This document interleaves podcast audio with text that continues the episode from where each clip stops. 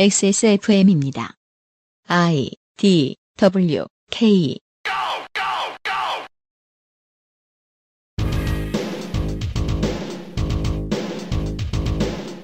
그것은 알기 싫다 특별 기획. 2021 국정감사 기록실. 행정안전위원회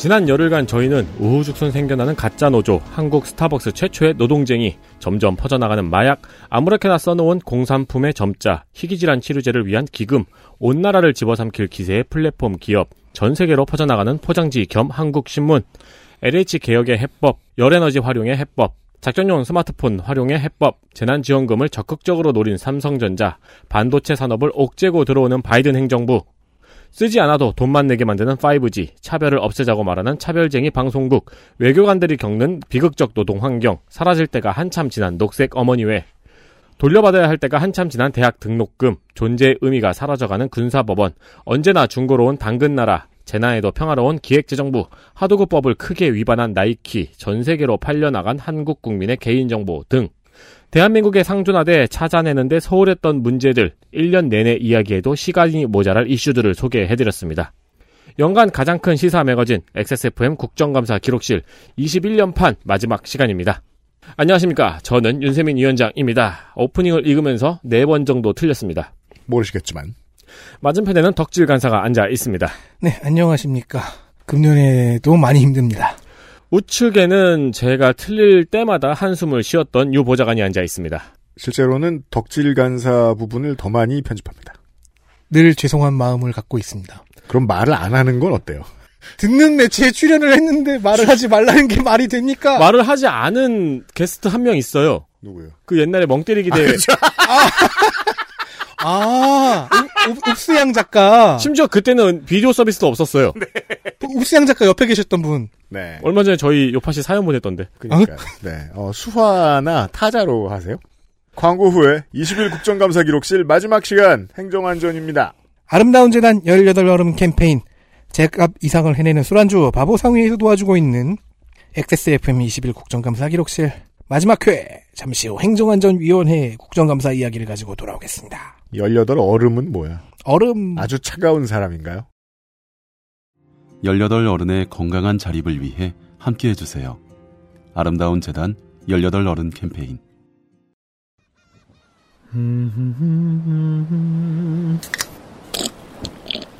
아, 어디? 어, 마, 맛있는데? 바다, 술, 그리고 바보상의 술안주. 바보 같은 사진들과 함께했던 바보상의 소비자 소비자 사진전에 이어 또다시 까닭없이 퍼드리는 행사를 기획했습니다. 준비했습니다. 이유는 좀 만드시라니까. 음. 이번엔 101장입니다. 바보상의로 사행시를 지어보십시오. 아무렇게나 하십시오. 언제나 그렇듯 성의와 완성도에 주목하지 않습니다. 그럼요.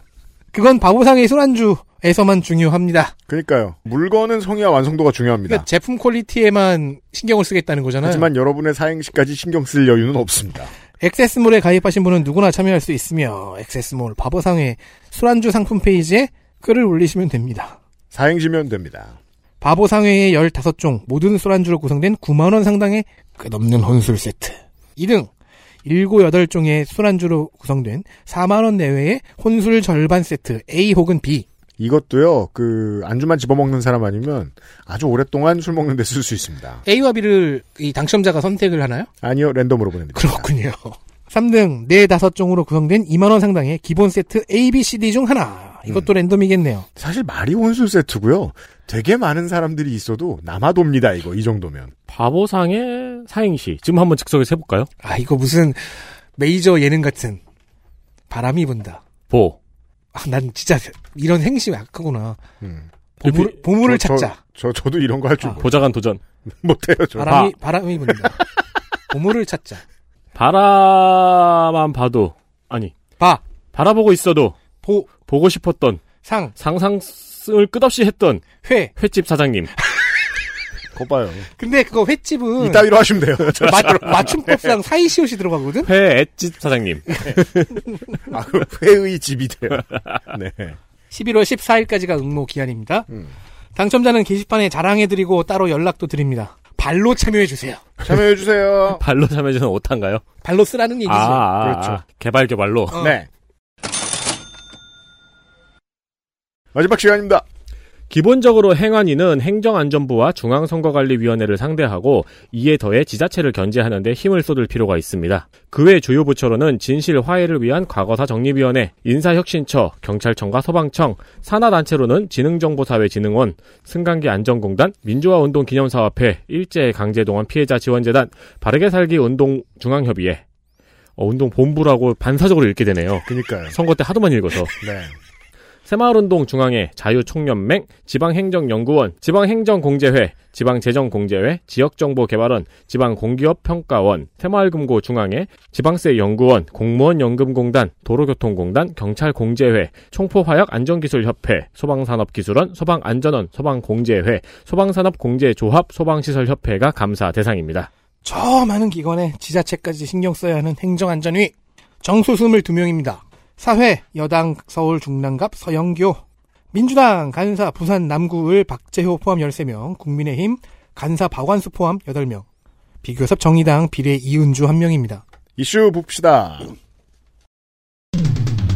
이슈 하나. 추류탄 수출대국. 민주당 백혜련.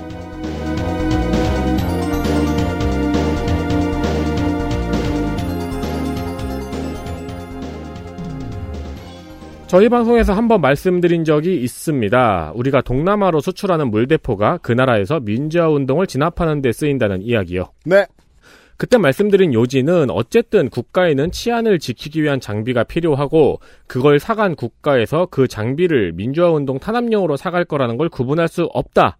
수출에는 문제가 없다는 요지였지만 같은 문제가 지속적으로 발생한다면 필요한 조치를 취할 수 있지 않을까요? 네. 특히 우리나라의 민주주의가 다른 나라에 비치는 이미지를 생각한다면요. 예. 민주당 백혜련 의원실은 경찰청으로부터 2018년부터 2021년까지의 시도 경찰철 경찰청 찰쌀 창쌀 시도 경창 시도 경찰철 시도 경찰청 wow. 시도 경찰철 와. 경찰청별 최루탄 음. 발사 장치 수출 허가 현황을 살펴봤습니다. 네. 최루탄과 최루탄 발사 장치는 총포 화약법에 적용을 받고 수출에는 시도 경찰청과 방위사업청의 허가가 필요합니다. 전략 물자로 분류되어 있기 때문에 국제 평화와 안전 유지, 국가 안보를 위해서만 수출할 수 있습니다. 네. 체류탄은 평화적 목적에 사용되는 경우에 한해서 허가하고 있고요. 문제는 그게 이제 그 국법이 컨트롤할 수 있는 범위는 국가 내에서라는 게 문제죠. 네, 사간 사람은 멋대로 씁니다. 그렇습니다. 사갈 때, 아, 평화적 목적이에요. 네. 안, 안 죽일 거잖아요. 음. 라고 할 수 있다는 거죠. 이렇게 수출한 체류탄이 어디에 쓰이는지에 대한 모니터링은 되고 있지 않습니다. 뭘 그런 것까지 모니터링을 어떻게 해? 라고 물어보실 수도 있죠. 근데 우리는 미국과 러시아가 내전 지역에 우회적으로 무기를 지원하고 있는 걸 종종 비난합니다. 그렇죠. 심지어 우리는 정치적 이해관계 때문에 파는 것도 아니고 그냥 돈만 받고 파는 주제에. 네. 우리나라는 최근 4년간 체류탄 340만 발과 발사장치 19,000정을 수출했습니다. 많이도 팔았어요. 주로 아시아, 아프리카, 남아메리카의 국가들로 많이 수출이 되었습니다. 네. 백혜련 의원은 체류탄 및 발사장치 수입국에서 체류탄을 평화적 목적으로 사용하는지를 외교부 등을 통해서 모니터링을 하고 평화적 목적으로 사용하지 않는다면 수출 금지를 검토해야 한다고 지적했습니다. 이게 이제 어, 진보의 목소리는 이것과는 다르죠. 아예 금지해야 한다라고 얘기하는데 네. 저는 그게 좀 근시안적이라고 생각하는 게 그럼 딴 데 싸워요. 그렇죠. 실제로는 백혜련 의원의 주장이 훨씬 더 효율적입니다. 그리고 돈 많은 나라는 이 정도 책임도 져야죠 또 네. 국제사회에. 네. 예. 그 제가 전에도 말씀드린 아이러니한 상황이죠. 실제로 동남아 지역에 많은 시위대는 우리나라 노래를 부르면서 시위를 하는 경우도 많거든요. 그렇죠. 이렇게 보인다는 거 아니에요? 좀 식자들의 입장에서는 한국 저놈들은 민주주의도 뿌려놓고 민주주의를 탄압할 물건들도 판다. 네. 그러면서 한국이 하고 싶은 말은 뭐냐? 민주주의를 성취하려면 이 정도는 맞아야 된다라고 하는 거냐?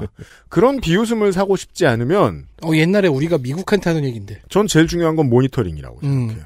사고를 좀 더 확장해 봐야죠. 국제기구에서 경찰이 모든 나라의 경찰이 이걸 안 쓰기로 협약을 하자라고 네.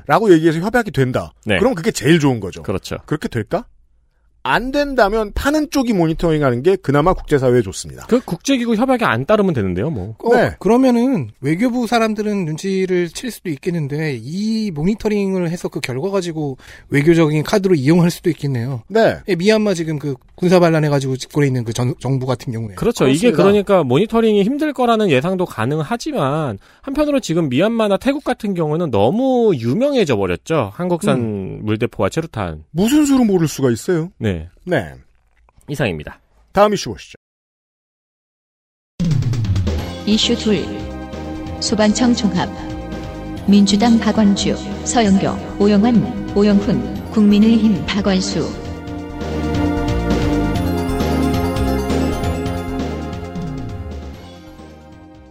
소방 공무원 국가직화 얘기를 지금 한다면 저는 멍청이죠. 국가직화가 되어 해피엔딩으로 끝났잖아요. 하지만 현실에 엔딩은 없습니다. 그럼요. 국가직화 다음 단계가 어떻게 진행되고 어떤 과제가 남았는지 그 더딘 변화의 양상을 박완주 의원이 추적하고 있습니다. 봅시다. 소방관의 업무, 소방 사무는 현재 11개 법에서 규정해서 총 10, 총 136개가 있습니다. 네. 이 중에서 국가 사무는 66개, 국가와 지방 공동 사무가 36개, 지방 사무가 34개입니다. 음. 지방 사무가 여전히 30, 어, 4분의 1은 차지하고 있다는 얘기죠. 네. 그러니까 사무 관련 규정이 이 법 저 법에 흩어지고 혼재되어 있습니다. 국가직 전환이 되었으니까 이걸 국가사무로 재정비해야 하는 게 다음 과제 중 하나입니다. 산더미 같은 일이 기다리고 있을 것입니다. 박- 박완주 의원은 사무 규정을 정리할 일정표 있냐고 물었어요. 음. 신여루 소방청장은 자체적으로 갖고 있다고 답했습니다. 그래서 그럼 실천을 왜 안 해? 소리를 들었습니다. 법 하나하나를 개정해도 되는 거고 일괄적으로 이양하는 방법도 있는데 음. 왜 의원실에 와서 그 개정 얘기 안 하느냐는 거죠. 그러니까 소방청장이 로드맵을 가지고 있다면 국회는 응당 옛날부터 알았어야 하는 거 아니냐. 우리한테 진작에 얘기하고 있어야 하는 거 아니냐라는 음. 얘기죠. 그래야 입법 과정을 해줄 거 아니냐. 음. 자, 인사권도 마찬가지입니다. 소방관의 임용권은 대통령과 소방청장에게 있는 게 대전제입니다. 보통 간부급 그러니까 소방령 이상의 계급은 대통령이 임명을 하고 소방령 아래 계급은 소방청장이 임명합니다. 네. 그런데 광역 시도 소속의 소방 공무원에 대한 임용권은 아직 시장과 도지사에게 위임되어 있습니다. 네. 중간에 하다 만 게 있다는 겁니다. 그래서 정작 소방청장이 중앙부서 직원과 광역급 본부장만 임명할 수 있는 그런 상황입니다. 보통 국가직 중에 이런 경우는 흔치 않습니다. 그러니까 예를 들어서. 예를 박원주 의원이든 예를 들- 가져올게요. 콕 집어서 자기 동네인 천안시 서북구의 소방처 소방서 서장 누가 임명하느냐? 그 질문하고 신여루 청장의 정답은 충남지사입니다. 알긴 하네요. 그럼 불호령이 나가, 날아가야죠. 이런 거 정비하라고. 그러니까 이것도 사실 공수처처럼 이제 시작했으니까 패치를 여러 번 해야 음. 되죠. 맞습니다. 네. 국감에서는 보통 이런 걸 다뤄야 됩니다. 네. 그리고 공무원, 특히 국가직 공무원의 장점 중 하나는 승진 연한에 잘 정비된 규정이 적용돼서 인생 계획 세우기가 쉽다는 거죠. 음. 그렇죠. 내가 이만큼 근무하면 여기까지 운이 엄청 나쁘지 않은 하는 여- 여기까지는 지금 하겠지 하면서 그게 이제 또 공무원의 장점이라고 많이들 이야기를 하죠. 음. 음. 그럼 소방령에서 소방정 계급으로 즉 소방서장급으로 진급하려면 몇 년이 걸릴까요? 통계를 보면 지역마다 다릅니다. 광주는 10년 4개월이 걸렸어요. 세종시는 3년 6개월이 걸렸습니다. wow. 7년 차이 이건 진짜 어마어마하죠. 음. 승진에 관련된 인사권과 애가 초등학교 갑니다. 그러니까 승진에 관련된 인사권과 규정이 제각각이라는 겁니다. 음. 임용권과 함께 소방청장이 되찾아 와야 하고 정비하고 해야 되는 거 아니냐. 그래서 박완주 의원은 아니 1년 전에 시작했는데 아직도 손을 안 대고 있냐 하고 또 혼냈습니다. 음. 그러니까 끝임 주로 혼, 혼내요. 이해됩니다. 재정도 정비를 해야 됩니다. 끝이 없어요. 소방안전교부세 이거 20% 인상에 25% 인상해서 장비비와 인건비에 쓸 수 있게 해줬다. 음. 근데 이제 국가직화도 되었으니까 국비를 직접 받는 거 어떠냐. 음. 지금은 간접적으로 지원 방, 방- 받는 방식인데 그게 합리적이냐고 질문을 했어요. 자, 현, 현재는 소방특별회계라는 걸 통해서 중앙정부와 지방정부가 공동으로 부담한 돈이 소방 예산으로 쓰이는 형태입니다. 네. 중앙정부가 내는 돈의 몫이 2015년에 신설된 소방안전교부세입니다. 음. 근데 교부세잖아요. 교부세란 어떻게 쓰이느냐, 어떤 방식으로. 그래서 이 돈은 지방 정부로 가고 음. 음. 지방 정부에 교부세 내려주니까 네. 네. 지자체에서는 그걸 받아서 예- 자기네 예산과 합쳐서 소방 예산으로 쓰는 겁니다. 교부세는 기본적으로 지방 교부금이라고 불리는 것입니다. 이게 지방에서 지방세를 모아놓은 게 부족하니까 국가에서 중앙에서 도와주는 게 교부금입니다. 이거 옛날에 막 그 막 60년대 막 50년대 이럴 때는 트럭에 실어서 갔을까요? 그러지 않았을까요? 갑자기 궁금해지네요. 팩스로 보낼 순 없잖아요. 와 그거 탈취하면 자 이러면 지자체장이 인사권을 갖고 있는 게 명분이 있죠. 아직 법으로 자기들 지방삼으로 되어 있는 일을 어느 정도 하고 있는 데다가 여기에서 중앙정치의 어려운 지점이 있죠. 그 전에 쓰던 명목이 항목이 있어서 쓰이던 교부금이 있는데 그 교부금을 뺏어와야 돼요. 근데 지자체에 가던 돈을 뺏어오는 건 쉽지 않아요. 우리들 일을 해 하고 있고 우리도 지분을 냈고 우리 곳간에서 그 돈이 직접적으로 나갔어. 그럼 우리한테 인사권이 있어야 되는 거 아니야라고 얘기할 수 있는 거죠. 자, 그래서 안정적이고 자주적인 재원 마련 방식에 대한 필요성이 있어 왔습니다. 관련 연구 용역을 몇 편 살펴봤는데 지방 소방세를 도입하자 같은 아이디어들도 있더군요. 그러니까 이렇게 복잡하고 간접적인 예산 지원 방식이 합리적이냐라고 물은 거예요, 의원, 의원은. 네. 청장의 답은 아닌 것 같아요였고 그럼 박완주 의원이 혼낼 때죠. 그럼 개선을 해야지. 이건 뭐 꼭 청장이 다 할 수 있는 일들은 아니고요. 근데 네. 개선체, 개선 방안, 개선 계획 이런 거 밑그림 그려서 갖고 오란 얘기죠. 네. 그래야지 입- 입법 쪽에서 도와줄 게 있지 않냐. 자 정리하겠습니다. 업무 규정, 임용과 승진의 인사권, 재정 모두가 아직 정비되지 않고 여기저기 흩어져 있습니다. 박완주 의원은 계획 갖고 있는 게 있으면 실천하고 어려우면 국회로 가져오라는 의도를 빡쳐서 전달했습니다. 이게 이제 그 자치 경찰제하고 대비하는데요. 결국 이 로드맵이 어렵다는 건 앞으로 갈, 리- 갈 길이 지난하다는 거는 동일한데 자치 경찰제는 반대로 어, 그 지역의 주민들이 필요한 경찰이 해야 할 업무를 그 광역자치단체의 의회가 새로 만들어서 넣고 그 자치단체에 맞는 경찰 조직으로 바꾸어 나간다는 뜻이거든요. 네. 그러면 교부금이 필요해요. 소방행정에 가던 교부금은 여기에 필요하죠. 근데 이 변화에 대해서 손을 아직 대고 있지 않을 가능성이 매우 높지요. 아, 생긴 건 반대인데 해야 할 일은 많습니다. 요런 거 빨리빨리 정비해야지 이제 또 그 소방 관련 이제 업체들 있잖아요. 장비 네. 만드는 음, 그거 담합도 빨리 건드려야 되거든요. 그렇죠. 급한 일입니다.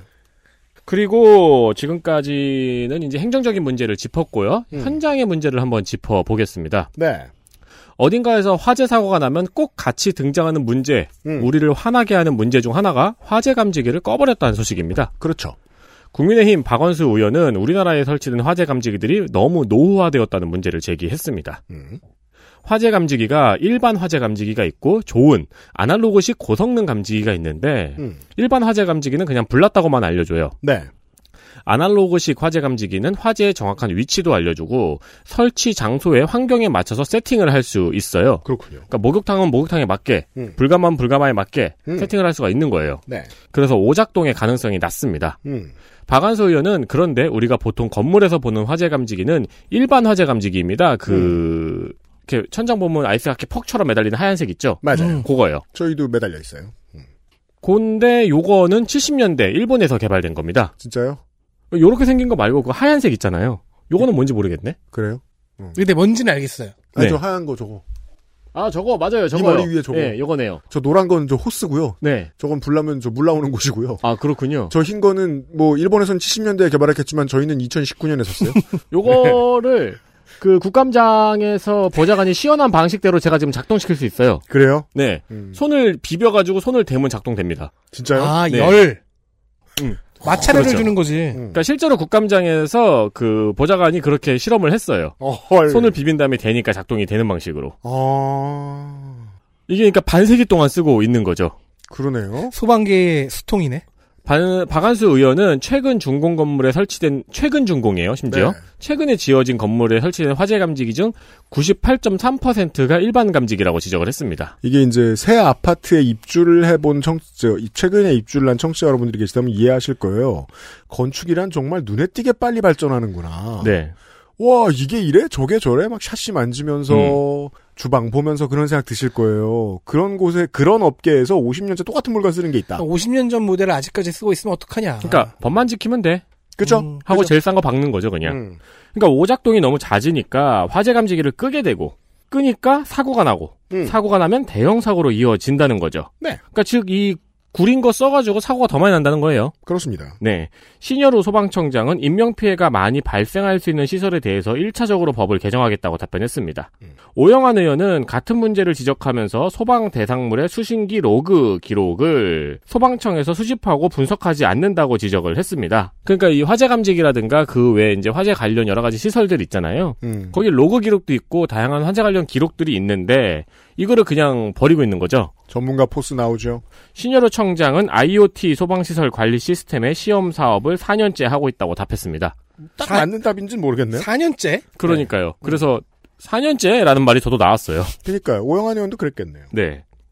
또 우리가 화재 현장에 대한 영상이나 사진을 볼 때 소방관 분들이 길에 그냥 누워 있거나 앉아서 쉬는 모습을 많이 봤죠. 실제로도 본 적 있어요. 저. 네, 보통 탈진해서 그냥 누워 계시죠. 음. 주차장 같은 곳에. 얼마나 힘들면 저럴까 싶은데 알고 보니까 119 회복차라는 것이 있더라고요. 이게 버스형과 트럭형이 있는데 네. 뭐 대단한 건가 싶었는데 내부를 보니까 그냥 2층 침대가 있는 거더라고요. 좀 더 자세히 찾아보니까 샤워도 할 수 있고 무시동 에어컨, 산소 공급 시설, 의료 장비 등이 있다고 합니다. 매드 200 이걸 도입했다고 기사도 나고 했는데 맞아요. 저희 소개해드린 적 있던 것 같아요. 네, 작년에 얘기했었어요. 음. 오, 이 전국에 딱 8대 있대요. 그때도 얘기했어요. 얼마 없다고. 오, 그럼 작년에 얘기한 문제를 제가 또 들고 왔군요. 네. 하나도 개선이 안 되고. 음.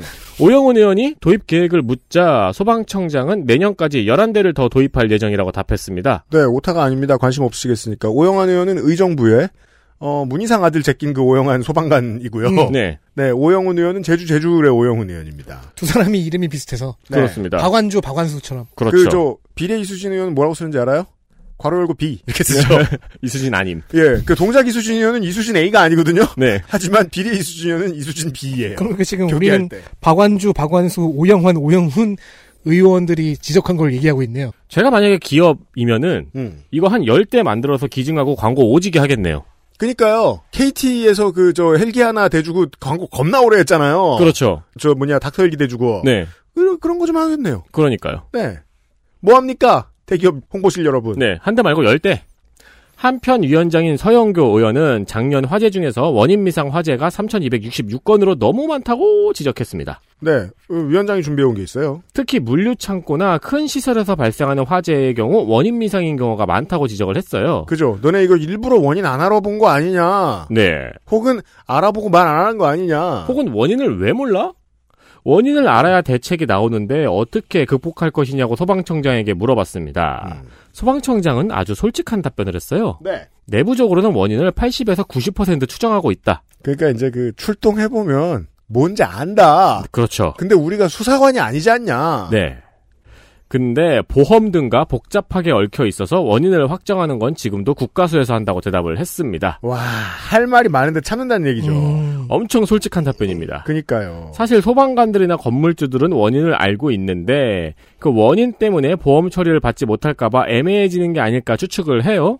회사 입장에서는 보험을 못 돌려받는 게 얼마나 큰 일입니까? 그렇죠. 그 러면은 최종 보고서에 이 원인 미상 쓰는 데 아- 아래에다가 그러니까 화재 원인데 밑에 추정 원인 같은 항목을 신설하면 되겠네요. 아마 있을 거예요. 네. 그것도 통계에 잡으면 될 것 같은데. 근데 이제 결국 보험사나 이제 건물주 회사의 입장에서는 이걸 가지고 씨름을 하려면 국가수 전위의 권위, 국가수 정도의 권위가 필요하다는 건데, 음, 근데 국가수가 동원이 돼 있는데도 불구하고 원인 미상이 너무 많다는 거죠. 예. 서영교 의원은 원인을 알아야 유사 화재를 방지할 수 있다고 질타했습니다. 음. 다음 박완수 의원 재난 현장의 활동 기록을 담기 위한 fire cam과 wearable cam의 영상 기록이 관리되지 않고 있음을 지적했습니다. 소방 활동을 기록하고 분석하고 또 동시에 대원들의 안전사고나 민원 등에 대처할 수 있는 장치예요. 지금 서울만 보면 대원은 3,800명인데 190대밖에 없다고 합니다. 너무 적네요. 또 구급대원을 보호하는 wearable cam도 사정이 비슷합니다. 영상을 통합해서 관리하는 시스템이 없어요. 음. 올 8월에는 강북구 아파트 화재 현장에서 현장 대응이 미숙한 fire cam 영상이 소방관 내부 익명 게시판에 공유된 일이 있었습니다. 요 구조자, 구조, 구조를 요하는 사람이 있는 걸 알면서도 진입하지 않는 모습이나 그냥 수관만 가져와서 모양만 취하라는 팀장의 발언까지 녹음돼 있었습니다. 아, 이런 인력이 있으면 이 시스템을 안 갖추는 데에는 심리적인 이유가 있죠. 이게 올라가서 소방관 내부 커미 소방관 내부 커뮤니티에서 문제 해결을 위한 열띤 토론이 이어졌습니다. 네. 어, 이런 토론이 이어졌다는 건 그래도 긍정적인 부분입니다. 그러니까 웬만하면 자부심이 있는 사람들이기 때문에 같은 업계에서 일 못하는 사람이 있으면 지적하죠. 근데 이 글의 도입이 되게 시작이 되게 의미심장했어요. 맘 놓고 욕하실 분은 많이 없을 겁니다. 음. 라고 시작을 하시더라고요. 음. 음. 서울 소방재난본부에서는 급히 이 영상을 삭제시켰어요. 아, 네. 아, 급해야죠. 급할 땐 급합니다. 네. 왜냐면 가장 급하게 움직이는 어, 저기잖아요. 관이잖아요. 아, 소방 재난이라서. 그리고 영상 보안을 유지하라는 공문을 각 소방서에 하달한 일이 있었습니다. 네. 그러니까 그 국가직 전환 이야기가 나온 이후로 이슈화 이후로 이런 일이 생길 줄 알았거든요. 네. 왜냐하면은 여론몰이를 통해 어, 따뜻한 불을 좀 바닥에 짚어줬단 말입니다. 음. 그런 뒤에는 이런 것도 그 양지에 나오죠. 이런 문제점도. 아니 그럼요. 문제 있는 사람이 소방서라고 없겠어요. 그니까요. 소방청장은 경찰의 경우에는 영상이 바로 촬영 서버로 전송이 되는 시스템을 사용하고 있는 것으로 안다고 답했습니다. 그런 다음에 그 또 캠에는 영상이 저장이 안 된대요. 음. 네, 그 시스템이 아니면 그 영상을 열어볼 수도 없는 거예요. 좋네요. 네. 그래서 경찰의 시스템을 적용하겠다고 답변했습니다. 좋은 reference가 있었네요. 예, 경찰이에요. 네. 어, 언제 변하는지 봐야 되겠습니다. 자. 불용. 이슈 셋 지자체의 잉여금 정의당 이은주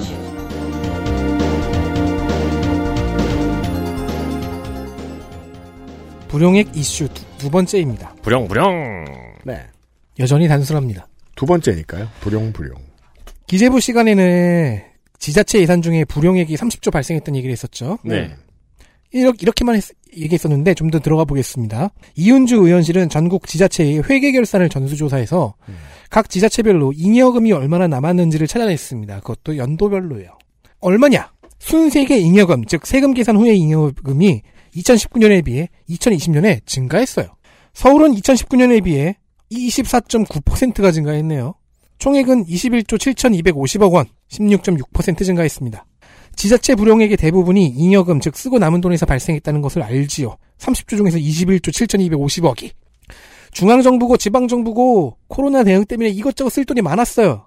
즉 재정 수요가 많았던 시기예요. 근데 돈이 남은 거예요. 기재부가 나라 국간 비어가 어쩌고 활동한입니다. 네. 이은주 의원실은 기초 단위 지자체별로도 들여다봤습니다. 저 돈만 가지고도 지자체뿐만 아니라 온 국민 재난지원금 할 수 있네요. 여가부에 이 돈 주면 너무너무 기뻐하죠. 그 어떤 토렌트보다 빨리 영상을 지울 수 있어요. 그러니까요. 잉여금의 세부 항목으로는 이런 명칭들이 보입니다. 네. 초과 세입금, 보조금 정산 잔액, 예산 절감액, 계획 변경 등 집행사유 미발생, 그 중앙의 기재부도 이런 거 틀리는데 초과 세입금에 대해서 지방자치 어, 저 지방자치단체는 오죽하겠습니까? 낙찰 차액, 예비비, 지출 잔액 등등. 서울시 강남구의 경우를 보- 봅시다. 2,150억 원이 잉여금으로 남았습니다. 음. 54%인 1,161억 원이 초과 세입금 때문에 발생했습니다. 아이고 잘 걷네요. 부동산 가격 상승 때문에 재산세 같은 세입이 늘어난 것이 원인으로 추정됩니다. 그렇죠. 서울시 강서구의 경우에는 잉여금이 764억 원인데 딱 절반인 382억 원이 집행 잔액입니다. 어떤 사업들의 규모가 크게 줄어들고 취소되었다는 얘기죠. 그래서 이해해줄 구석도 있긴 있습니다. 음. 코로나 때문에 못한 사업들이 많을 것이고 특히나 도시가 아닌 지역의 지자체들 같은 경우에는 이런 류의 잉여금들은 상당히 많을 것입니다. 야외 행사 같은 게 많이 취소되고 했을 테니까요. 축제 캔슬되면 엄청난 규모의 돈이 남아돌 겁니다. 그렇죠. 근데 캔슬의 경우에는 집행 잔액에도 들어가는데 다른 경우도 있어요. 음. 집행 사유 미발생. 이건 54억입니다. 이건 이제 축제가 안 했으니까 각설이를 불러오지 못했다. 아니 기획 단계에서 뭔가가 엎어졌다 음. 하면은 예산은 잡았는데 집행 사유가 발생하지 않았으니 그냥 네. 이쪽으로 가는 거죠. 뭔가 중, 집행 잔액이 아니라 중립적인 남은 돈이라고도 할 수 있을지 모르겠습니다만은 시의회와 도의회가 일을 똑바로 안 한 결과라고도 생각할 수 있습니다. 그러니까 이게 너무 많잖아요. 코로나로 인해서 계획이 틀어진 것도 있겠지만 그러기에 그것만으로 보기에는 규모가 좀 큽니다. 즉 계획부터 잘못된 것으로 추정해 볼 수가 있어요. 그리고 자치단체 예산 편성 기준 이란 게 있죠. 행정안전부가 만듭니다. 지자체는 이 기준에 따라서 자기들 예산을 편성하고 의회에 가져가서 이제 인증을 받습니다. 네. 그래서 전해철 행안부 장관에게 향한 질문은 이 잉여금 사용 방법과 대책이었어요. 하지만 장관이 받아들여야 되는 진짜 질문은 예산 편성 기준을 잘 좀 세우라는 말이죠. 불용액에 대한 얘기였습니다. 다음 보시죠. 이슈 넷 작업 환경 전문의 정의당 이은주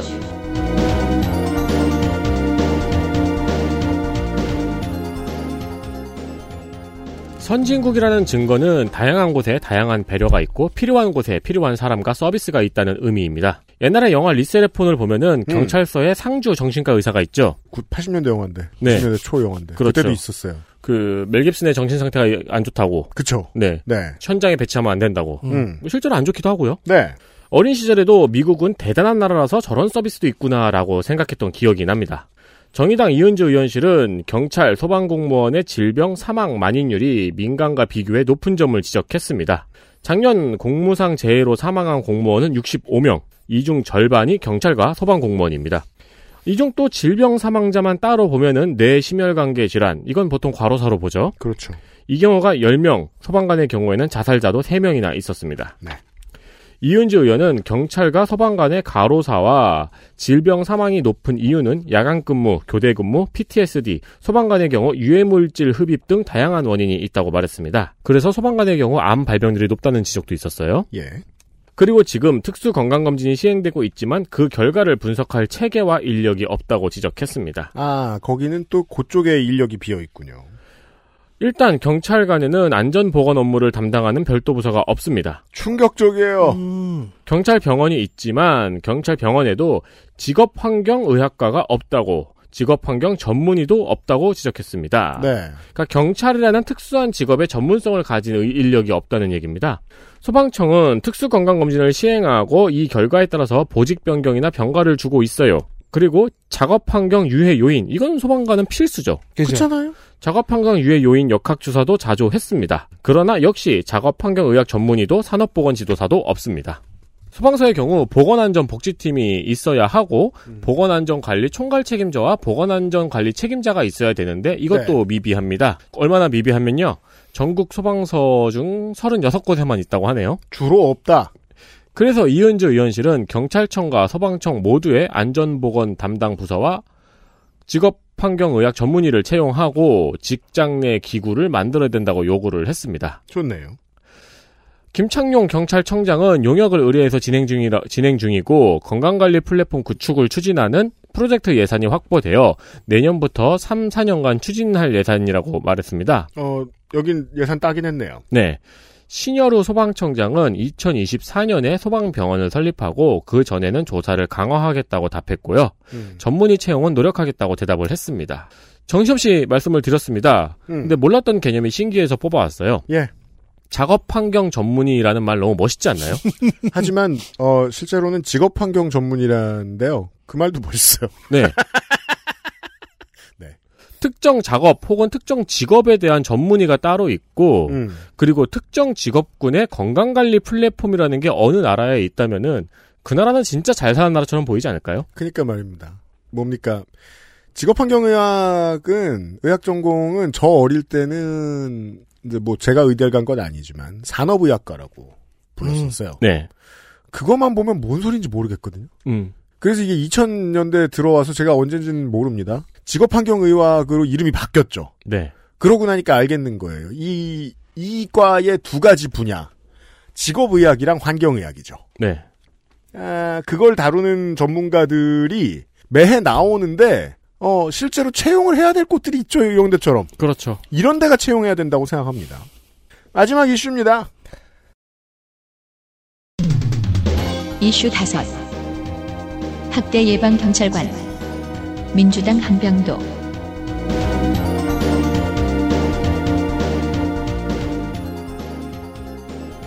그렇게 건강을 해쳐가면서 일을 해야 하는 과로를 해야 하는 비슷한 이슈예요. 보직 중에 경찰 보직 중에는 APO라는 보직이 있습니다. APO. Anti-Abuse Police Officer. 학대 예방 경찰관입니다. 네. 2020년 10월 기준으로 총원은 전국에 628명이었습니다. specialist들이네요. 한국의 아동을 10세 이하로만 잡으면 397만 명. 이니까 단순 계산으로는 1인당 6,421명을 담당합니다. 18세 미만 청소년으로 확대하면 1인당 12,625명이지요. 바쁜 사람들이네요. 당연히 이 보직은 힘든 보직으로 정평이 났습니다. 너무 힘들어서 1년 내 교체 비율은 45%, 2년 내 교체 비율은 68%였습니다. 2년 일하면 10명 중 3명 살아남는 자리다. 10명 중 6명, 아, 3명 살아남고, 10명 중 음. 7명 나가고, 네. 음, 그래서 금년 5월 말에는 669명인 상태였거든요. 네. 경찰은 내년까지 151명을 추가로 증원하고 업무 추진비로 20만 원을 지급하겠다는 얘기를 했어요. 음. 금년 1월에는 실적이 좋거나 장기 근무한 경우엔 특별 승진, 승급, 추가 수당 이런 인센티브를 내세웠어요. 네. 관련 학위를 취득하는 것도 지원을 해주겠다고 했고요. 뭐 이렇게 팍팍 퍼줘? 라고 생각하시는 분들은 회사 생활 안 해보신 분이죠. 네. 저렇다고요. 열에 일곱 명이 관둔다고요. 이래야 사람이 지원할 정도라고요. 뭐. 네. 네.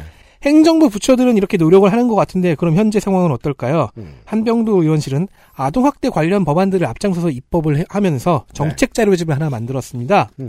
여기에 설문조사가 하나 실려 있어요. APO 248명을 대상으로 설문조사를 했는데 네. 213명, 85.9%가 업무 강도가 과중하다 답했습니다. 음. 왜 그런 말에 신빙성이 있냐면 다른 보직을 해본 사람들이거든요. 그죠? 음, 그러네요. 근데 저 이런 거 보면요. 업무 강도 낮음을 고른 사람들이 자꾸 궁금해지거든요. 음. 이 경우에는 두 명이거든요. 네. 두 명은 뭐야? 전통적 마초죠. 아, 이쯤은. 네. 형은 괜찮다. 아무튼 현재 네. 인력 배치 수준에 대해서도 82.3%인 204명이 부족하다고 답했습니다. 음. 가장 시급한 해결 과제를 물었는데 음. 인력 증원이 1순위네요. 네. 한병도 의원의 이 질의를 보도한 기사 중에서 전북 중앙의 기사 제목이 인상적입니다. 음. 한 명당 11.7건 아동학대 예방경찰 업무학대. 말이 나온 김에 한병도 의원의 정책 자료집에서 전라북도 아동학대 건수를 볼까요? 네. 2017년 이후 4년간 1,030건이 전북에서 나왔습니다. 신고됐습니다. 이 중에서 769건에서 1,022명의 아동학대 사범이 검거가 됐어요. 전북에서. 올해 7월까지 보면 283건이 신고되었고 192건에서 225명이 검거되었습니다. 음. 현재 전북도의 학- 학대 예방 경찰관은 24명. 그래서 한 명당 11.7건이 나왔습니다. 24명의 283건의 신고를 받아서 처리한 거예요. 음. 인력은 뭐 시간을 들여서 어떻게든 충원한다고 치죠. 4일 전 YTN 보도가 나왔습니다. APO가 출동을 신- 했어요. 신고를 받고 거주자에 의해 출입을 거부당한 경우가 있습니다. 꽤 있을 것 같아요. 너무 당연한 이야기잖아요. 어떤 거주자가 문을 순순히 열어주겠어요. 그러면 경찰은 뚫고 들어가야 되잖아요. 네. 음. 35%가 이런 경험을 했는데 한국은 이런 경우 강제 침입이니 기물 파손이니 한 것들이 붙죠. 미국과 달라서 어, 법이 미비하군요. 그렇습니다. 강제로 뚫고 들어가기가 애매합니다. 그래서 정인이 사건에서도 APO가 세 번이나 조치를 취하지 못했죠. 왜냐면 이런 뭐 이런 질문들이 나오는 거예요. 내가 오버한 거라면. 아, 그러니까 이게 문제가 뭐냐면은 강제로 뚫고 들어갔어요. 아동학대 신고가 왔어요. 이웃으로부터. 음. 가보니까 뭔가 있는 그런 것 같아요. 음. 그문 열어달라고 했어요. 음. 안 열어줘요. 음. 네. 뚫고 들어갔어요. 음. 사례를 면밀하게 조사한 결과 아동학대가 아니라는 결론이 나왔어요. 음. 그럼 경찰 책임이 되거든요. 그렇죠. 그 개인의 책임이 돼버려요. 심지어. 네. 심지어 음. 경찰의 책임도 아니고. 그러니까 내가 오버한 거라면 그래서 나중에 소송 걸리고 그 때문에 인사상 불이익까지 생기고 토해내야 되는 돈 생기고 그러면 난 인생 망한다. 실제로 그런 경우가 생기고요. 네. 네. 그러니까 이런 상상들이 모든 APO들의 머릿속에서 한 번 이상 떠올랐던 거죠. 음. 그래서 현재 나온 제안 중에 하나가 면책 규정입니다. 음. 한병도 의원도 이걸 언급했어요. 학대 의심 성- 신고를 받고 출동해서 부모와 아동을 분리 조치했을 때 민형사상 소송에서 면책권을 얻는 방안입니다. 근데 이 아이디어는 과잉 대응이나 오판을 했을 때의 처벌이 어려워지거나 지나치게 경미해질 수 있는 부작용이 있습니다. 음. 그래서 논의가 진행 중인 상태예요. 덴마크의 2018년 영화이자 할리우드에서 근년에 제이콥 질레날 주연으로 리메이크한 영화 더 길티의 내용도 이와 유사합니다. 시작점이 이런 거예요. 신고센터에서 근무하는 경찰 주인공이에요. 근데 횡설수설하는 여성이 신고 전화를 받았어요. 아무래도 납치 현장인 것으로 보이고 다급한 상황인 것 같아서 절차를 일부 무시하고 출동을 강행하는 게 시작 이야기입니다. 이하 전개는 스포일러라서 생략하겠습니다. 궁금해지잖아요. 그러면은 잘라요. 아니야, 스포하지 마. 그래도. 어 그래요? 예, 사람의 간사함이죠. 한명도 의원 역시 이 논의를 다 알고 있어요. 김창룡 경찰청장은 질의 답변 과정에서 규정을 잘 디자인을 하면 되지 않을까 하는 입장을 보였습니다. 잘 몰랐단 얘기인가요? 연체 규정을 넣고 싶어 하는 입장인 거죠. 네. 이슈 확인하셨습니다. XSFM입니다.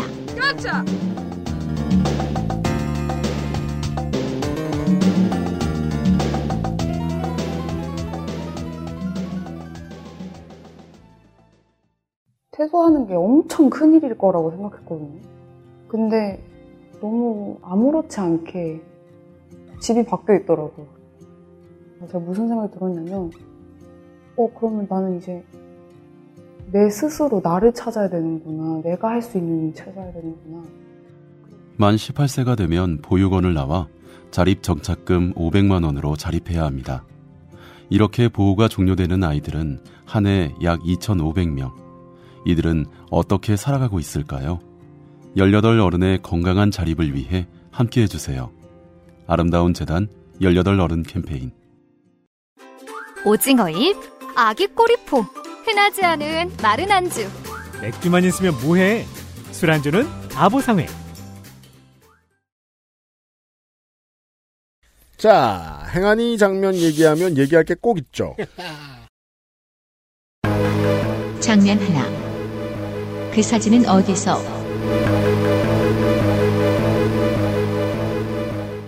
이번 국정감사 최고의 히트작이 행안위에서 나왔습니다. 보죠. 워낙 뉴스에 많이 나온 사건이라 다들 아실 거라고 생각을 했는데 음. 친구들이랑 얘기해 보니까 아는 사람이 별로 없더라고요. 아, 그래요? 네. 음, 그냥 돈 받은 사진 나온 거 아니야? 라고 알더라고요. 그렇죠. 보수언론이 그렇게 밀어주고 있으니까. 그냥, 뭐, 동네 양아치가 지금, 그 아무 돈이나 찍은 사진을 가지고도 지금 계속해서, 여야당과 그, 보수 언론은 밀고 있잖아요. 네. 그러니까 확실한 가짜 뉴스를 만들어서. 그렇죠. 그래서 전해드립니다. 행안위 국정감사에서 국민의힘 김용판 의원은 이재명 지사가 조직폭력배 박 씨에게 돈다발을 받았다고 하면서 박 씨의 변호를 맡고 있는 장영하 변호사에게 받은 돈다발 사진을 공개했습니다. 참고로 장영하 변호사 사무실은 저희 집 앞에 있어요. 아, 그래요? 네, 지하철에도 광고 사진이 붙어 있고 그 음. 사무실 앞에도 그, 그 옛날식 캐리커처 있죠. 네. 그 캐리커처로 옛날식 캐리커처. 네, 장영하 변호사가 뛰고 있는 캐리커처가 붙어 있어요. 네. 그 캐리커처가 있는 건물 4층에 카페가 있거든요. 네. 그 카페 이름은 이혼 카페예요. 이게 뭐야? 그 이혼 전문 변호사는 아닙니다. 네. 양아치 전문 변호사 같습니다. 지금까지 보기에. 네. 어쨌든 아 그건 모르죠. 어쨌든 그래서 저는 매일 보는 얼굴이거든요. 음. 네, 근데 국감에서 얼굴이 나와가지고 내가 저 얼굴을 어디서 봤지 하고 한참 봤네요. 음. 포샵을 많이 하진 않은 모양이군요. 어쨌든 장영아 변호사한테 받은 돈다발 사진을 공개를 했어요. 이 돈다발을 공개하자 이재명 지사는 흐흐흐흐 하고 소리내어 웃었고 네. 현금과 수표로 전달을 해줬다고 하니까 수사하면 나오겠네요? 라고 얘기했습니다. 여기서 어려워지죠. 아니 뭐 도지사고 대선 후보라서 뭐 그런 거에 뭐 함부로 비웃고 이런 게 좋지 않은 태도다. 글쎄요. 그게 1번 비판일 수 있나요? 아, 그 뭐, 1번은 아니고 한 4번 정도째 비판점이 있을 수 있겠네요. 네. 아예 작심하고 가짜뉴스를 만들어서 나왔다는 게 1초 만에 들켰는데 그렇죠. 안 웃는 게 이상합니다. 할 말 없으니까 그런 말이라도 하는 거예요. 그리고 조금 뒤에 한병드 의원이 이 사진에 이 사진이 페이스북에 2018년도 박 씨가 돈 벌었다고 자랑하며 올린 사진이라는 것을 밝혀냈습니다. 그렇죠. 아까 음. 뭐 언론들이 이제 이 얘기도 많이 한 것 같은데 뇌물을 수표로 줄 수 있을까요? 그러니까 제가 줄 수도 있어요. 제가 생각 많이 해봤어요. 줄 수도 있어요. 왜냐하면 뇌물을 주고 싶으니까 난 뇌물을 평소에 안 줘봤어. 근데 그거 그래서 받- 수표를 어, 줄 수도 있어요. 근데 어떤 새끼가 받을까? 받는, 받는 새끼는 누구냐? 사, 받는 사람에 따라 다르죠. 정치인한테 뇌물을 줘야 되는데 수표로 주면 그건 바보죠. 받는 사람 쪽에서도 내치고. 뇌물로 수표가 필요한 사람은 누굴까? 수집가? 그냥 일반 업자나 그렇게 받는 거지. 일반 업자도 수표를 어떻게 받아요, 뇌물로. 아, 그렇구나. 다 추적되는데. 아, 그 당연하지. 그걸 지금 알면 어떡해. 아, 나 지금 무슨 생각하고 있었냐? 내가.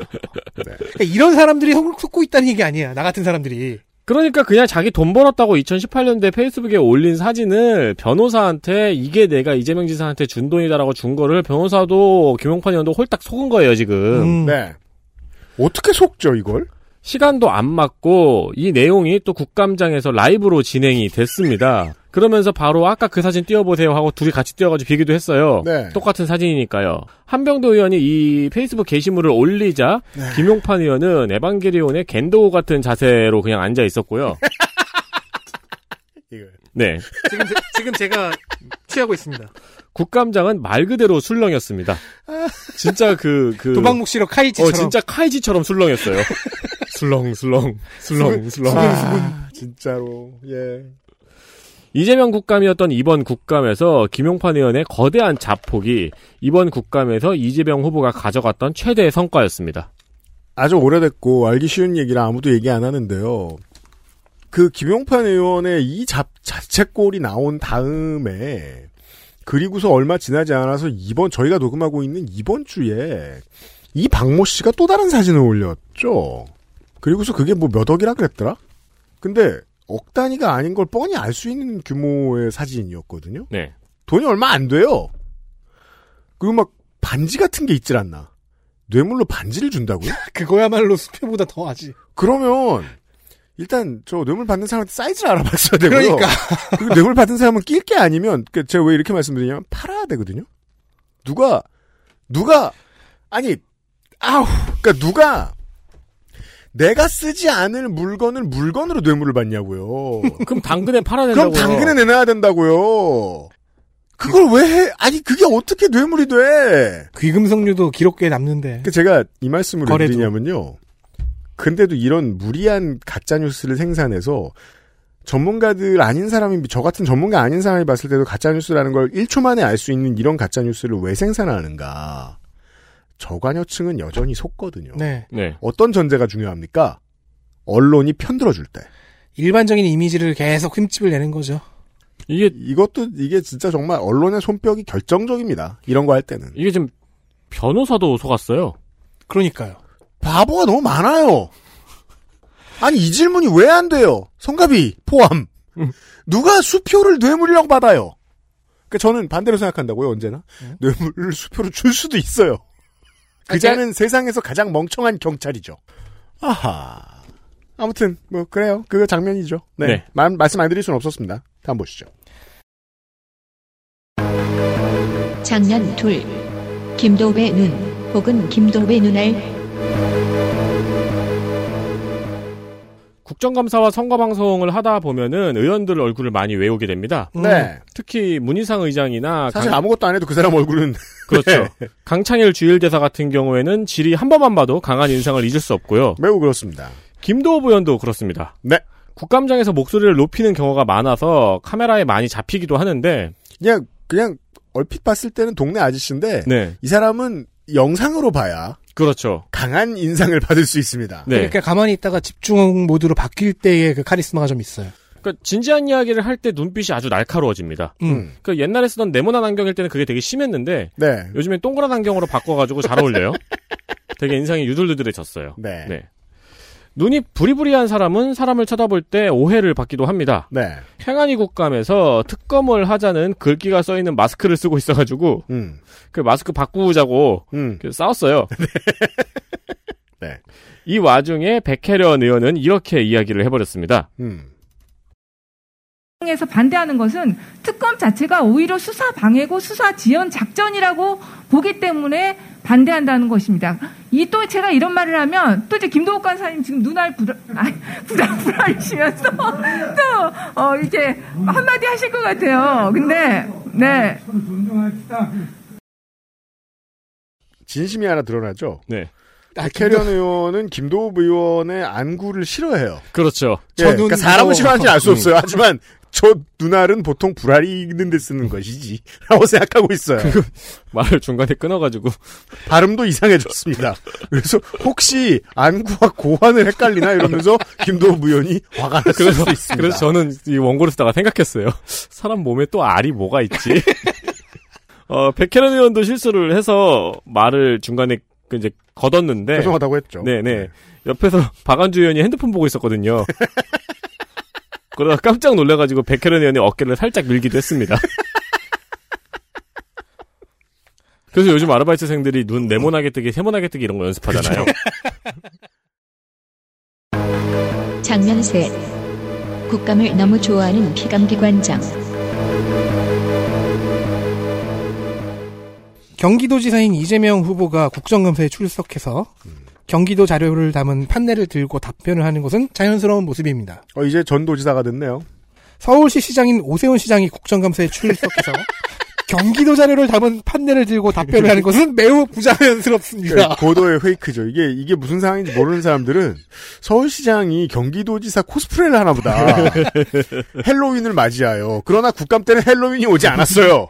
경기도지사가 사, 그 사퇴했는데 예, 혹은 내가 서울시장이 지사 대리를 하고 있는 거야. 원래 이게 지난번 서울시장 임기 때도 그렇고 이번에도 그렇고 불출석을 되게 좋아하는 사람이기 때문에 출석을 하기 너무 싫어하는 사람인데 출석할 수 있는 날이 생겼어. 네. 그래서 나 아닌 척 해야지 하고 경기도지사인 척 해야지 하고 나갔나. 속겠지? 네. 오세훈 시장은 행안위 국정감사 내내 대장동 관련 판넬을 계속해서 선보였습니다. 네. 그랬습니다. 티키타카가 됐어요. 국민의힘 의원들이 대장동에 관한 의혹을 설명하고 음. 이에 대한 의견을 묻거나 아니면 어떤 부분이 이해가 안 간다면 설명을 해달라는 식으로 질의를 진행했어요. 그러니까 사실상 국회의원 하나 더 해서 진행했던 겁니다. 국감을 야당은. 그러면 오세훈 시장은 판넬을 들고 설명을 합니다. 음. 이렇게 자지는 이재명과 다르며 더 나은 정치인이고 서울시에서 이런 것은 상상도 하지 못한다. 의도는 이거죠. 나도 대선 후보 클라스다. 네. 아, 지금 같은 날 국감이 진행되는데 무게감이 너무 다르다고 느꼈구나. 나에게 차차기를 달라. 아무튼 임기는 한 7개월쯤 남았습니다. 그런데 여당 의원들로서는 이해가 가지 않죠. 왜 경기도를? 음. 너 서울시장이야.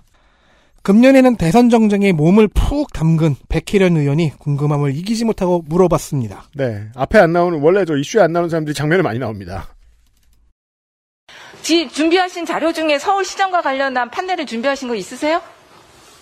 네? 예, 준비하겠습니다. 안 준비했다는 거잖아요. 서울시 자료 따위. 그렇죠. 나, 나 들어온 지 얼마 안 됐는데. 그래. 이런 말이죠. 잘 몰라, 나. 그런 거. 그리고 내년에 재선 다시 또 준비해야 돼 선거. 몰라, 무서워, 뭐야, 그거. 서울시가 서울시 뭐야? 그거 왜 물어봐 서울시 국감에서 서울시 이야기를. 그리고 백혜련 의원은 하나가 더 궁금해졌습니다. 경기도에 관한 것만 그 판넬 그리고 들어보세요. 들어보시고 뒤로 돌려보세요. 뒤로도 돌려보세요. 똑같이 하셨죠? 아까 앞뒤 똑같이 보면서 계속 커닝하시면서 하시더라고. 사안이나 제대로 알고 말씀하십시오.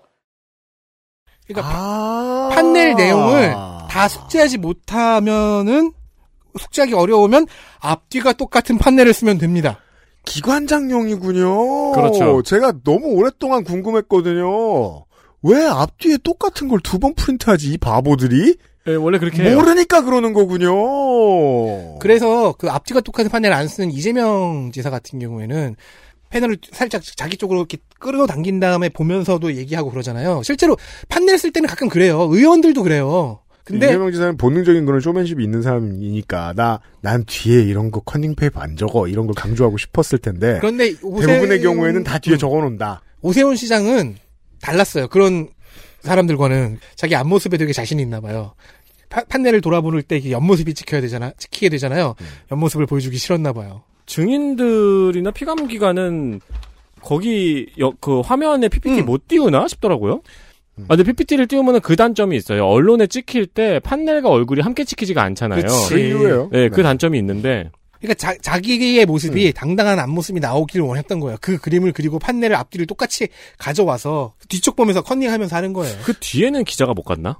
어찌 보면 사상 가장 한심하고 해괴한 기관장이었어요. 국감을 간, 받는. 이건 진짜 진짜 국감을 모욕했죠. 피감 네. 기관장으로서 가장 한심한 장면이었는데 그럼 뭐 합니까? 아무도 그렇게 지적 안 하는데.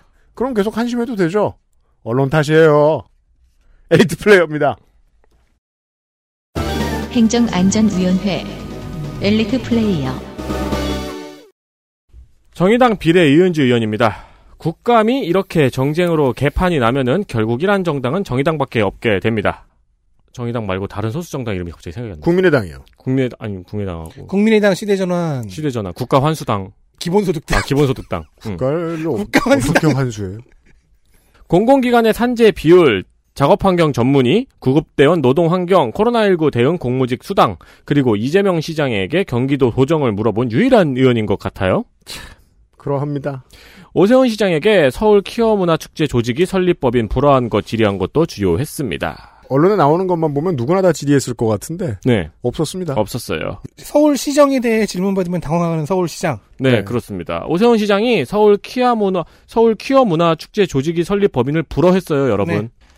정의당 의원들이 작년에 비교해서 눈에 띄는 활약을 덜 보여주는 가운데 초선 의원이 맹활약을 했습니다. 네. 디테일도 있었고 이재명 지사 대- 대상한 그 질문들이 또, 또 히- 어느 정도 히트를 치- 쳐서 왜냐면 유일하게 도정을 물어봤거든요. 예, 지금은 반쯤 유튜버가 된 제주도지사가 이런 얘기도 했더라고요. 이번 국감에서 국민의힘이 잘했느냐라고 물어보면 한 1%만 잘했다고 대답하더라. 네. 얼마 전 내 지지율과 같다. 어, 영무원 출신이죠? 이은주 음. 의원은. 그래서 저는 저, 저 국토교통위 가서 많은 활약을 해주길 바랬는데, 여기 왔어도 잘할 준비되어 있는 사람은 잘 합니다. 네. 더불어민주당 충남 천안 을 박안주 의원입니다. 작년에도 그랬고 올해도 잘했네요. 정책 질의를 많이 준비했습니다. 국민지원금을 못 받아서 이의제기하는 시민들 구제, 소방공무원 국가직 전환 이후의 숙제들, 성폭력 피해자 가명조서 등의 질의가 있었습니다. 잘했습니다. 더불어민주당 전북 익산 한병도 의원입니다. 주로 뭔가가 부족해서 공무원이 일하기 힘든 영역에 대한 관심이 많은 것 같습니다. 이 관심이 아동학대와 연결된 것은 특히나 좋은 일이고요. 그리고 정쟁에서도 엄청난 가장 최고 히트한 카운터 펀치를 날렸죠. 더불어민주당 제주 제주 을 오형훈 의원입니다. 오영훈. 네, 오영훈. 지역구 질의지만 제주 4.3 특별법도 챙기고요. 장애인 의무 고용, 소방관 휴식 등 소소하고 의미 있는 질문들이 많았습니다. 엘리트 플레이어까지 선정한 바.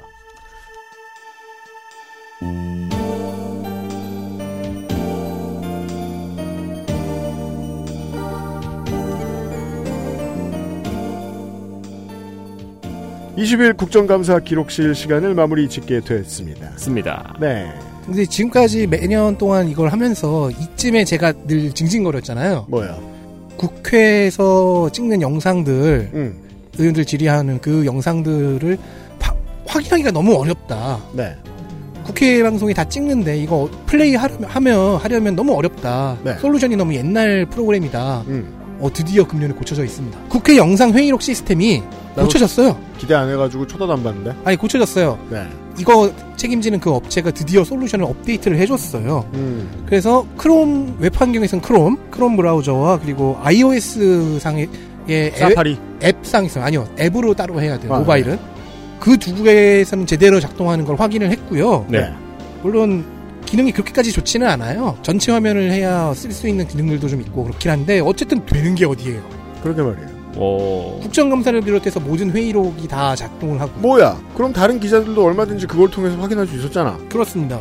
심지어 양반들아. 이, 이 시스템의 경우에는 각 의원들의 발언 발언과 질의별로 이렇게 점프를 뛸 수 있는 기능이 있어요. 야, 나중에 10년 뒤에는 저 위원들마다 하나씩 개인 액션캠 달아주겠네. 그렇죠. 예. 음, 그리고 행안위 국정감사 같은 경우에는 그 소방방재 신문은 국정감사 취재를 굉장히 성의 있게 잘합니다. 네. 그리고 기획 취재나 르포르타즈 취재도 취재도 저희가 옛날부터 큰 도움을 받고 있어요. 그렇습니다. 근데 이제 들어가서 홈을 보면 홈이 너무 촌스럽고 아, 그건 그래요. 그리고 광고가 너무 많아가지고 그렇게 안 보이는데 네. 네, 자세히 뜯어보면은 어, 취재를 굉장히 열심히 잘 하고 있고요. 근데 그삥 덕에 잘 운영되고 있는 네. 어, 그렇죠. 곳이에요. 그렇죠. 그리고 그러면서 또 동시에 업체들도 비리도 잘 파요. 그리고 또 하나 팁을 드리자면은 여러분이 이제 국정감사 관련 기사를 검색을 해서 보시잖아요. 네. 열리자마자 페이지 그 end를 눌러가지고 가장 밑에 있는 글자만 보시면 돼요. 음. 거기 강조한다로 끝나면 그건 그냥 보도 자료고요. 네. 네. 어, 그렇지. 네. 그거는 뭐 다 똑같아요. 강조했다로 끝나면 그거는 보도 자료고요. 어, 기자가 국감장에서 취재한 그 기사 같은 경우에는 맨 밑에 그래서 피감 기관이 어떻게 답했는가가 음. 적혀 있습니다. 네. 그거는 그냥 노하우로 기사 찾아보실 때 보시면 됩니다. 궁금하신 분들을 위해 이렇게 알려드립니다. 그리고 좀 슬픈 건데 저희가 이 국정감사 기록실을 처음 시작할 때쯤에 비슷한 일을 시작했던 더삼백 같은 경우에는 이제 거의 취재가 반토막 났더라고요. 어, 낫더라고요, 좀. 어. 네. 돈이 안 되는 매체를 머니투데이가 꽤 오랫동안 키워왔거든요? 꽤 좋아했는데. 근데 이제 손 놨더라고요. 네. 슬픕니다. 아. 영상 많이 구하지 못했던 작년까지는 그래도 그쪽에 큐레이션도 참고해가면서 네. 도움을 좀 받았는데 이제는 도움이 거의 안 돼요. 그니까 말이에요. 그 조직 와해시키기로 마음 먹었나봐요, 머니투데이가. 슬픕니다. 슬픕니다. 머니투데이에서 오랫동안 그 정치부 쪽에서 일하셨던 기자 여러분 수고하셨어요. 특별히 위로드릴 말씀은 없고요. 그동안 고마웠어요. 네. 아니 그래도 이제 어- 없- 완전히 없어지진 않았잖아 아직. 내년에도 명- 명맥은 유지하기를 바랍니다. 아니 망할 거야. 그 회사가 뻔해. 거기 계신 여러분들이 저하고 비슷한 마음일 거라고 생각해. 아 해봤자 안 된다. 라는 얘기를 하겠죠. 머니투데이 측에서 머투 계열 측에서는 음. 제대로 안 했기 때문입니다. 저희들은 내년에 또 만나겠습니다. 청취자 여러분. 네, 금년에도 여러 가지 이슈들을 이- 이야기했는데 관심 가는 것이나 그 외에 또 관심 가는 게 생기, 생긴다 그러면은 국회 속기록이나 영상 회의록을 찾아가서 보시면 재밌을 것 같습니다. 너무 재미없어요. 재밌다고 하자. 그 나중에는 별점 같은 것도 매겨주세요. 요거 재밌는 편. 아, 이렇게 그렇죠. 그러면은 그러면은 난리가 나겠네. 여기까지 국정감사 기록실이었고요. 아, 저희들은 이 HP가 다 떨어졌기 때문에 네. 다음 주에는 어, 목요일 금요일에만 방송을 합니다. 어, 그 사이에 그 전편을 들으시는 편이 네. 네, 이해하시는데 도움이 될 것 같아요. 그러니까 말입니다. 예. 다음 주에 다시 인사를 드리겠고요.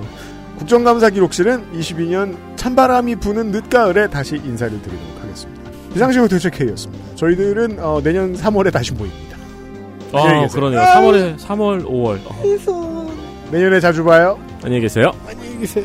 빠염. 빠요. 빠요. XSFM입니다. I D W K